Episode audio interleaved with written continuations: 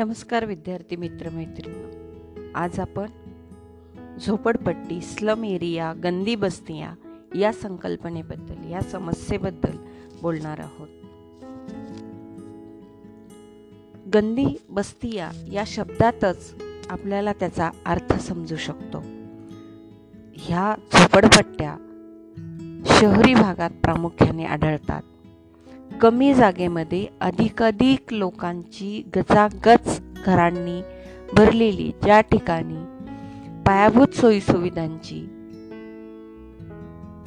सुविधा उपलब्ध नाही मानवी जीवनास राहण्यासाठी त्याच्या आरोग्यासाठी जी जागा निवारा म्हणून पुरेशी नाही अशी वस्ती म्हणजे झोपडपट्टी होय.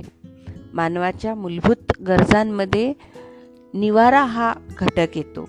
आणि शहरी भागामध्ये निवाऱ्याचा प्रश्न हा खूप तीव्र आहे. ज्याची आर्थिक कुवत कमकुवत आहे अशी व्यक्ती कमीत कमी पैशात कमीत कमी जागेत ॲडजस्ट करण्याचा प्रयत्न करीत असते. शहरी समुदायाला लागलेला कॅन्सर किंवा रोग म्हणजे झोपडपट्टी असं विधानसुद्धा केलं जातं.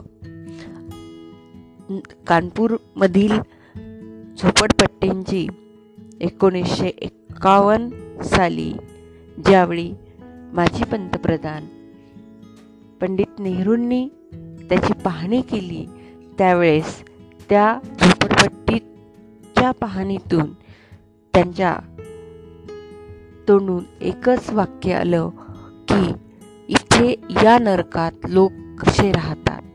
म्हणजे इतकी गलिच्छ इतकी अस्ताव्यस्त किंवा असुलभ आणि मानव जीव राहण्यास अपोषक अशा प्रकारची वस्ती ही तिथे दिसते.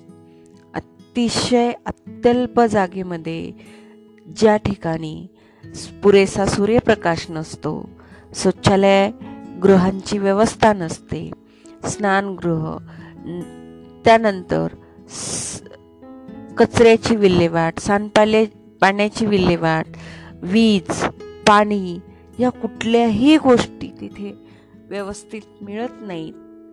आणि ते निवारास्थान मानवी जगण्यासाठी अपोषक असतो. कारण त्या अभावामुळे मच्छर साथीचे रोग वेगवेगळी किटाणू हे तिथे साम्राज्य करून राहतात आणि त्यातूनच मानवी जीवनाच्या आरोग्याला एक प्रकारची हानी होते. म्हणून झोपडपट्टी ही गोष्ट अत्यंत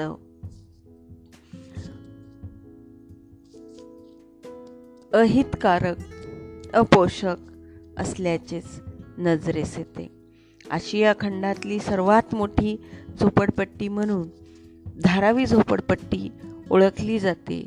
मुंबईमध्ये स्थित असलेली ही झोपडपट्टी आजही तितक्याच प्रकर्षाने टिकून आहे आणि तिथे लोकांच्या संख्येत वरचेवर भरच पडत आहे असे दिसते. केंद्र सरकारने एकोणीसशे छप्पन साली बनवलेल्या झोपडपट्टी कायद्यामध्ये अशी व्याख्या केली की जिथे प्रामुख्याने असे गर्दीचे ठिकाण गर्दीनी घरांची संख्या आहे आणि तिथे लोक निवास करतात त्या ठिकाणची त्यांची घरांची अवस्था अत्यस्त आहे. जिथली घरांची संरचना मांडणी ही त्रुटीपूर्ण आहे. पुरेसा सूर्यप्रकाश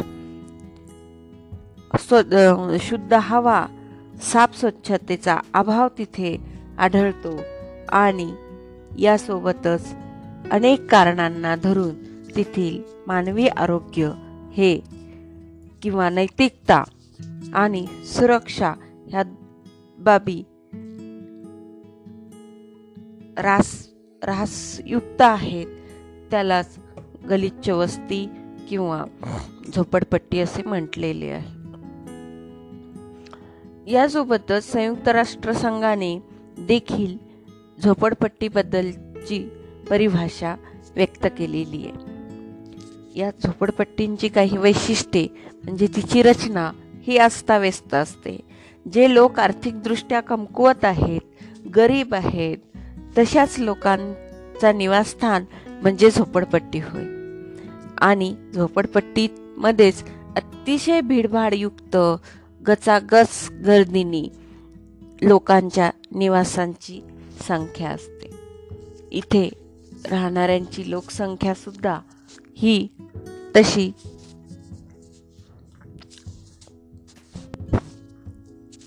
वेगवेगळी आढळते.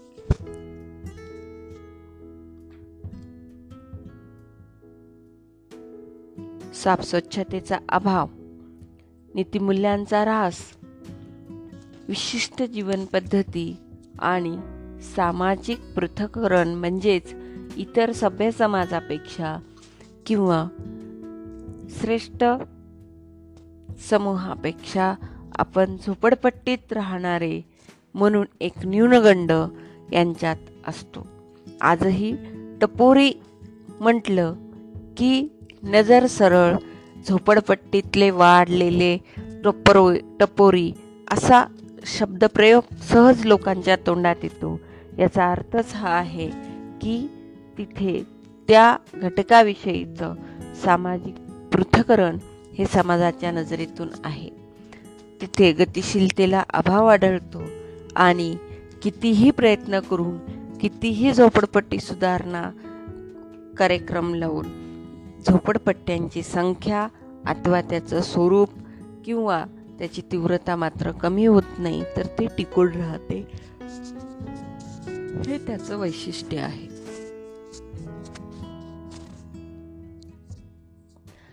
विद्यार्थी मित्रांनो झोपडपट्टीची कारणे आणि परिणाम हे आपण पुढील एपिसोडमध्ये पाहूयात.